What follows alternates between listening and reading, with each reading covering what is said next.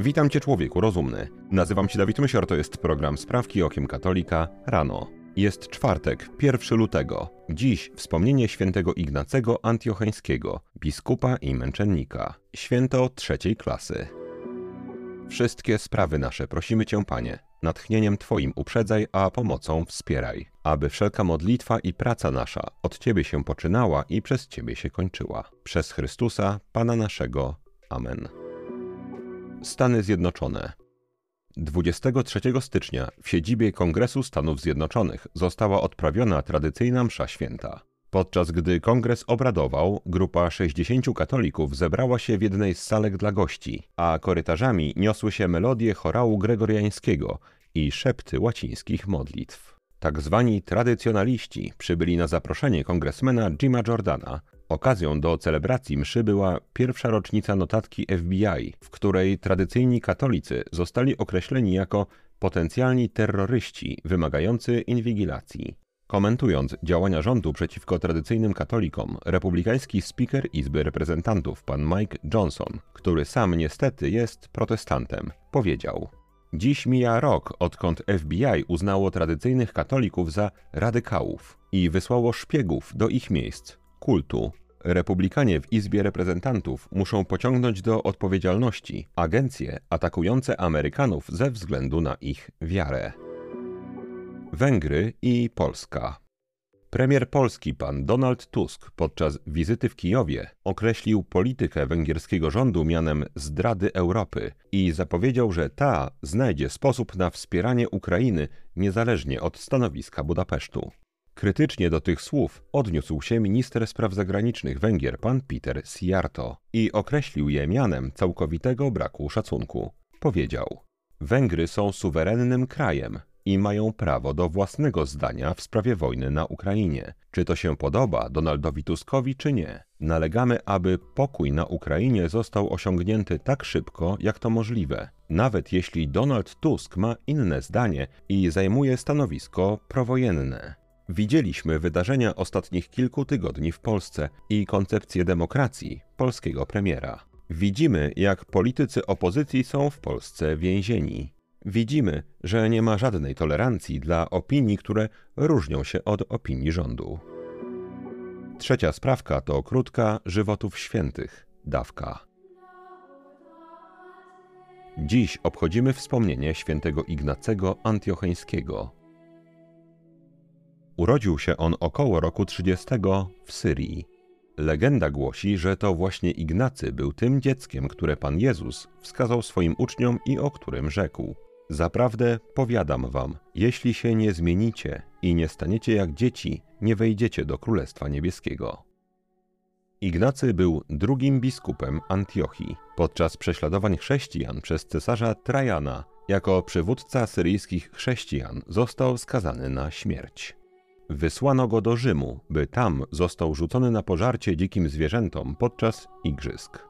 W czasie podróży napisał kilka listów do ówczesnych gmin chrześcijańskich. W jednym z nich pisał: Jestem Bożą pszenicą, zostanę starty zębami dzikich zwierząt, aby się stać czystym chlebem Chrystusa. Listy świętego Ignacego są ważnym świadectwem wczesnochrześcijańskiej teologii. Święty Ignacy Antiocheński zginął w Rzymie śmiercią męczeńską 20 grudnia 107 roku.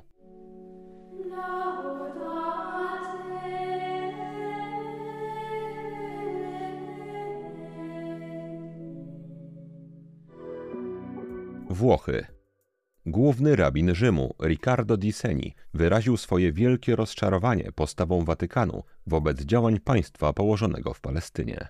Podczas zorganizowanej z okazji Dnia Dialogu Katolicko-Żydowskiego konferencji na Uniwersytecie Gregoriańskim, rabin Diseni stwierdził, że po rozpoczęciu konfliktu izraelsko-palestyńskiego 7 października w dialogu katolicko-żydowskim poczyniono wiele kroków wstecz. Według niego Kościół katolicki cechuje regresywna teologia i znaczne niezrozumienie sytuacji. Rabin skrytykował mieszankę deklaracji politycznych i religijnych, które Żydów zdezorientowały i obraziły. Pochodzą one według niego nie tylko z Watykanu, ale również od katolików z Bliskiego Wschodu, przede wszystkim ze strony łacińskiego patriarchy Jerozolimy, który regularnie krytykuje ludobójcze działania izraelskiej armii. Rabin Ricardo wydaje się nie rozumieć trudności sytuacji, w jakiej znaleźli się katolicy. Raz mamy w kościele dni judaizmu, ale innym razem, dosłownie za chwilę, będziemy mieć dni islamu. My teraz dialogujemy ze wszystkimi. Co mamy zrobić, jak jedni wszyscy kłócą się z innymi wszystkimi, a my ze wszystkimi wszystkimi chcemy mieć braterstwo? Wielka Brytania. Brytyjski teolog protestancki dr Aaron Edwards został zwolniony z pracy w baptystycznej szkole biblijnej po tym, jak, uwaga, wyraził swoje poparcie dla biblijnego nauczania na temat homoseksualizmu. Na swoim profilu w serwisie X dr Edwards napisał: Homoseksualizm wkracza do kościoła. Ewangelicy nie dostrzegają powagi sytuacji, bo są zajęci przepraszaniem za swoją pozornie barbarzyńską homofobię, niezależnie od tego, czy jest ona prawdą, czy nie. Jeśli grzech nie jest już grzechem, nie potrzebujemy już zbawiciela. To jest kwestia Ewangelii. Pan Edwards, ojciec piątki dzieci, wykładowca i kierownik programu biblijnego Cliff College, został poproszony o usunięcie tego wpisu, który władze uczelni potępiły jako niedopuszczalny. Gdy powołując się na swoje sumienie odmówił, został zawieszony w pełnieniu obowiązków, a następnie zwolniony za kompromitację uczelni. Przełożeni grozili również, że skierują jego sprawę do służb antyterrorystycznych. Teraz dr Edwards domaga się przed sądem odszkodowania ze względu na dyskryminację. Do tej sprawki chciałbym poczynić taki komentarz. Wbrew pozorom, to nie jest program satyryczny, ani też scenariusz jakiejś czarnej komedii. Jesteśmy w XXI wieku. W Wielkiej Brytanii pastor pracujący w szkole biblijnej napisał, że homoseksualizm jest grzechem. Napisał to na swoim prywatnym profilu w serwisie X. Kierownictwo baptystycznej szkoły biblijnej poprosiło go o usunięcie wpisu, nazwało ten wpis niedopuszczalnym i kompromitującym szkołę, po czym facet stracił pracę. W Polsce ustawa o zakazie mowy nienawiści jest w przygotowaniu. Kanada. Jak wynika z raportu opublikowanego w czasopiśmie Canadian Medical Association Journal, upowszechnienie wspomaganego samobójstwa pozwoli, uwaga, zaoszczędzić kanadyjskiej służbie zdrowia nawet 130 milionów dolarów rocznie. Dodatkowo życie nieuleczalnie chorych pacjentów skróci się średnio o miesiąc. Raport zatytułowany Analiza kosztów pomocy medycznej w procesie umierania w Kanadzie został opublikowany we wtorek 23 stycznia przez dwóch kanadyjskich badaczy zajmujących się zdrowiem.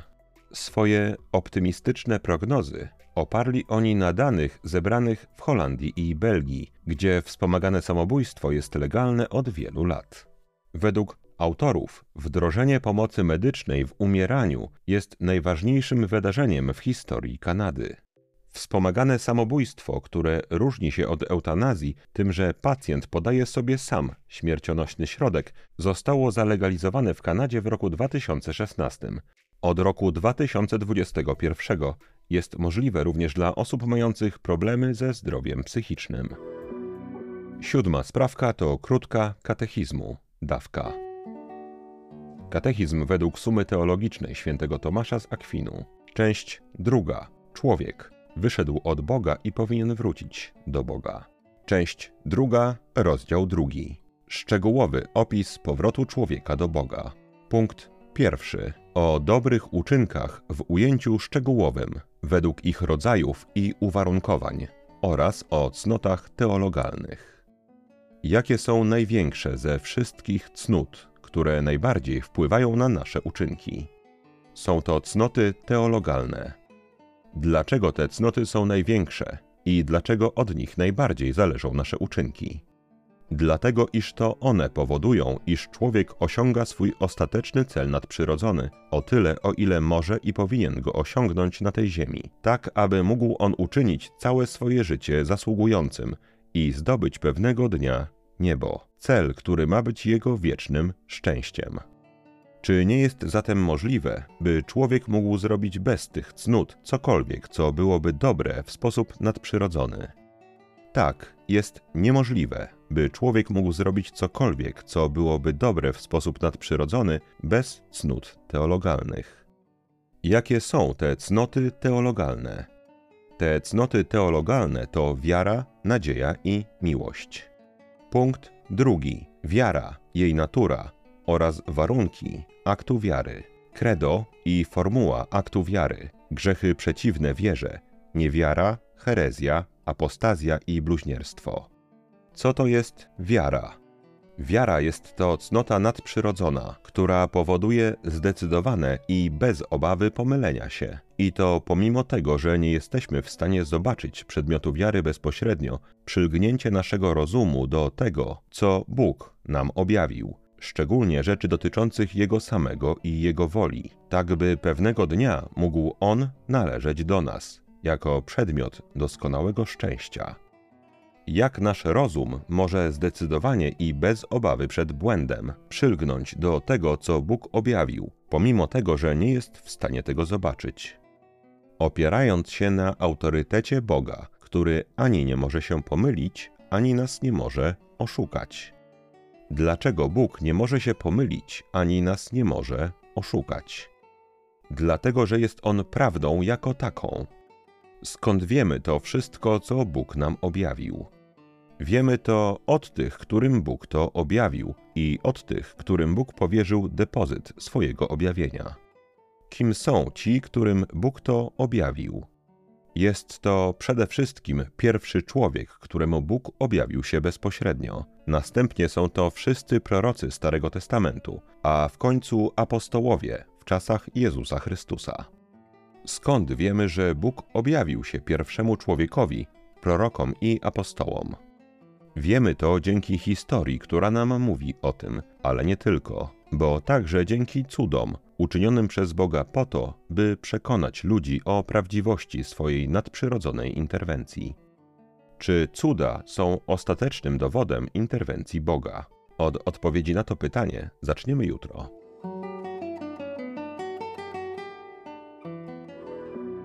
Polska Redaktor Zbigniew Łuczyński, prowadzący nowy serwis telewizji polskiej 19.30, opowiedział o swojej misji w wywiadzie dla Gazety Wyborczej.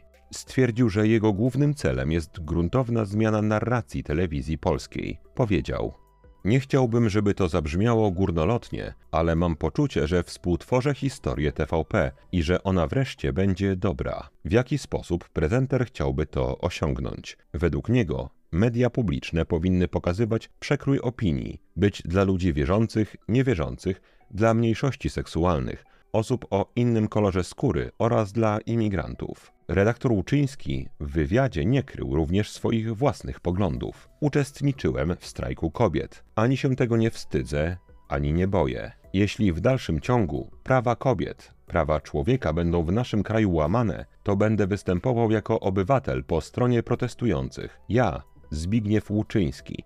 Jestem Europejczykiem. Jestem feministą. Ponownie Polska. Minister Sprawiedliwości pan Adam Bodnar pochwalił się wywiadem udzielonym dziennikarce New York Times. Z tej okazji opublikował ich wspólne zdjęcie ze swojego gabinetu. Na jego ścianie wisi plakat z charakterystycznym napisem Konstytucja, który był jednym z głównych symboli ulicznych protestów wspieranych z zagranicy. Komentatorzy szybko wychwycili, że w miejscu, gdzie dziś wisi plakat, jeszcze do niedawna wisiał krzyż. Mamy więc taką sytuację, że minister sprawiedliwości Najjaśniejszej Rzeczpospolitej zdejmuje ze ściany krzyż, a w jej miejsce wiesza plakat z napisem Konstytucja, choć rząd, którego jest członkiem, w krótkim czasie pokazał, że akurat Konstytucja brzmiała lepiej, gdy byli w opozycji. Teraz pan Bodnar powinien zdjąć plakat z napisem Konstytucja i powiesić sobie plakat z napisem Uchwała. A odstawiając żarty na bok, choć tak naprawdę nie było tu nic śmiesznego, myślę, że zdjęcie krzyża ze ściany ma dla Polski większą wagę nawet niż łamanie konstytucji. Ostatnia sprawka to krótka rozprawka. Dziś opowiem o związku, jaki widzę między sytuacją na świecie i w kościele, a dopaminą. Być może, mój drogi słuchaczu, pomyślisz, oj, Dawidowi muszą kończyć się tematy i zaczyna wydziwiać. Sytuacja w kościele a dopamina? Jakiś pretensjonalny odlot. A jednak pomyślmy. Najpierw świat. Świat wydaje się odchodzić od Boga, ale w którą stronę odchodzi? Czy ku innym niż katolickie wyznaniom religijnym? Nie. Człowiek w tych częściach świata, które nazywam postchrześcijańskimi, czyli w obu Amerykach i Europie, odchodzi głównie w kierunku doczesności. Jak to możliwe? Jestem ciekaw, czy zgodzisz się z teorią, którą teraz przedstawię. Przez tysiące lat człowiek szukał jakiegoś odniesienia do rzeczywistości boskiej. Wierzył w siłę wyższą. Mógł to być Bóg Słońce, Zeus, bogowie rzymscy, czy też Matka Natura. Życie ludzkie wydaje się być zbyt długie, by całe przeżyć bezrefleksyjnie, jedynie wegetując, jedząc, wydalając, pracując, bawiąc się w coś, egzystując w codzienności bez zastanowienia, o co w tym wszystkim chodzi. A gdy już człowiek poczuje się zmuszony do dłuższej refleksji, zwykle czysty materializm jest dla niego w cudzysłowie religią, najmniej intuicyjną. Powiedziałbym, że dla osoby przeznaczającej trochę czasu na uczciwe myślenie, wnioskiem raczej naturalnym i logicznym jest, że istnieje coś więcej. Lecz oto nadchodzi wiek XX i co gorsze XXI i większość ludzi dookoła wydaje się żyć całymi latami, a być może nawet przez całe życie, nie zastanawiając się nawet przez 10 minut, o co w tym wszystkim chodzi. Skąd to wszystko się wzięło? Skąd ja się wziąłem i dokąd zmierzam? Zapytany o to człowiek XXI wieku zwykle rzuci jakieś wygodne hasełko w stylu to jest prywatna sprawa, albo jestem agnostykiem, albo ja wierzę w wolność, a ja wierzę w dobro, a ja myślę, że mój los zapisany jest w gwiazdach, i tak dalej, i tak. Ale zawsze, przynajmniej z moich doświadczeń wynika, że zawsze bardzo szybko wychodzi, że nie jest to głęboko przemyślany, spójny światopogląd który osoba ta poddała rzetelnej analizie i w obronie którego byłaby w stanie argumentować przed innymi lub choćby przed samą sobą. Zwyczajnie biegnie dalej. I według mnie tu dochodzimy do dopaminy. Wyobraźmy sobie ludzkość od grzechu pierworodnego do dzisiaj. Z każdym dziesięcioleciem, w różnych regionach świata, w różnym tempie, powstawały rzeczy, które mogły umilić człowiekowi czas. Gdzieś był pierwszy kontakt z alkoholem. Gdzieś ktoś coś zaczął palić. Ludzie wymyślali gry i zabawy. Powstawały godziwe i niegodziwe sposoby umilania sobie czasu. Godziwe umilanie sobie czasu we właściwych proporcjach jest pożyteczne. Umilanie sobie czasu w niewłaściwych proporcjach lub w sposób niegodziwy zawsze jest czymś w rodzaju ucieczki od rzeczywistości. I jestem przekonany, że choć sposobów na umilanie sobie czasu przerastało przez tysiące lat, to dopiero kilkadziesiąt lat temu stało się coś dla człowieka dramatycznego. Oto doszedł on do momentu, w którym tych sposobów zaczęło wystarczać na całe kilkudziesięcioletnie życie. Jestem przekonany, że przez tysiące lat przeciętny człowiek nie miał możliwości przeżyć życia, choć życie wtedy było krótsze, w sposób zupełnie bezrefleksyjny. Mógł konsumować, pić, bawić się, ale nie mogło to wystarczyć na zapełnienie całego jego czasu ani całej jego uwagi. I każdy musiał prędzej czy później skierować się ku jakiejś odpowiedzi, o co w tym wszystkim chodzi. I na razie zupełnie pomijam to, czy miał to szczęście i trafił na odpowiedź prawdziwą, czyli do kościoła katolickiego, czy też na jedną z tysięcy odpowiedzi fałszywych, jak Zeus, Matka Natura czy Islam. Coś musiał wybrać. Pewnie historycy filozofii mogliby mnie poprawić i powiedzieć, że były oczywiście jakieś nurty czysto ateistyczne, jednak prędzej czy później one chyba wszystkie zaczynały ocierać się o okultyzm,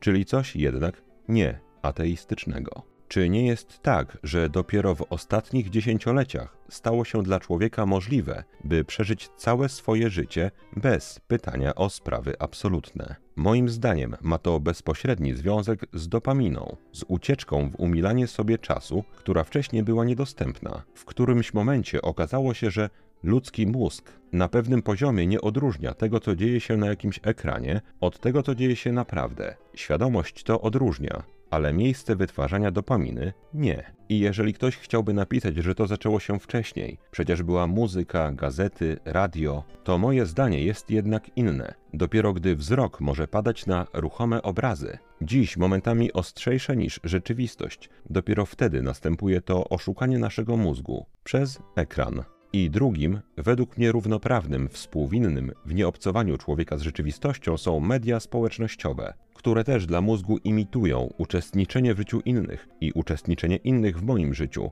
zbieranie od nich serduszek i łapek w górę za swoje niby życie.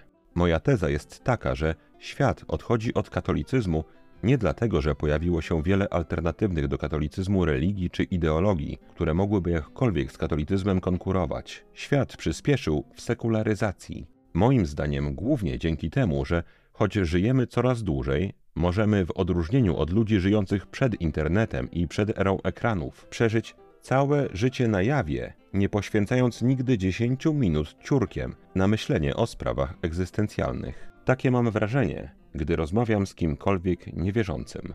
To nie jest człowiek, który poddał analizie różne światopoglądy, w tym mój katolicki, i go odrzucił, a wybrał inny. To jest człowiek, który nie chce o tym rozmawiać, ani nawet o tym myśleć. Podejrzenie, że doczesność nie może być wszystkim, przychodzi, co mówię oczywiście z przymrużeniem oka, powiedzmy w 11 minucie myślenia. Kiedyś człowiek żył powiedzmy 40 lat i nie miał szans uniknąć 11 minut myślenia ciurkiem, a myślenie zwykle prowadzi do przekonania, że doczesność nie może być wszystkim, a to z kolei logicznie skłania człowieka do poszukiwań odpowiedzi. Dziś człowiek żyje lat 80 i bez problemu może do śmierci uniknąć 10 minut rzetelnego myślenia o czymś innym niż doczesność. Jak na takiego człowieka odpowiedział Kościół katolicki, opowiem jutro. Dziś, mój drogi słuchaczu, jestem ciekaw, co sądzisz o tym, co powiedziałem. Przede wszystkim, czy było to z grubsza zrozumiałe. A jeżeli tak, to czy dostrzegasz w tym znamiona sensu?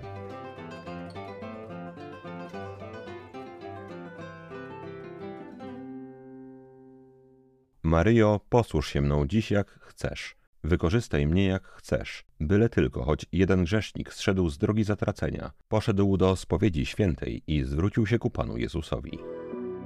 To na dzisiaj wszystkie sprawki okiem katolika rano. Jeżeli chcesz nam pomóc, daj proszę łapkę w górę pod tym filmem na YouTubie i napisz co najmniej pięciowyrazowy komentarz. Jeżeli chcesz wesprzeć zespół Sprawek Okiem Katolika regularnie na Patronite lub tutaj na YouTubie, albo jednorazowo przez wpłatę najmniejszej chociaż kwoty, to szczegóły jak można to zrobić znajdują się w opisie tego odcinka. Wszystkim bardzo dziękuję i przypominam, że 4 lutego, czyli w najbliższą niedzielę, zostanie odprawiona kolejna msza święta tradycyjna w intencji o Boże błogosławieństwo dla wszystkich patronów tej pracy. Jeszcze raz wszystkim dziękuję. Mój drogi słuchaczu, życzę Ci błogosławionego dnia. Święty Ignacy Antiocheński, módl się za nami. Człowieku rozumny, trzymaj się, nie łam się i bardzo Ci dziękuję za Twój czas. Mam nadzieję, że do usłyszenia jutro. Zostań z Panem Bogiem.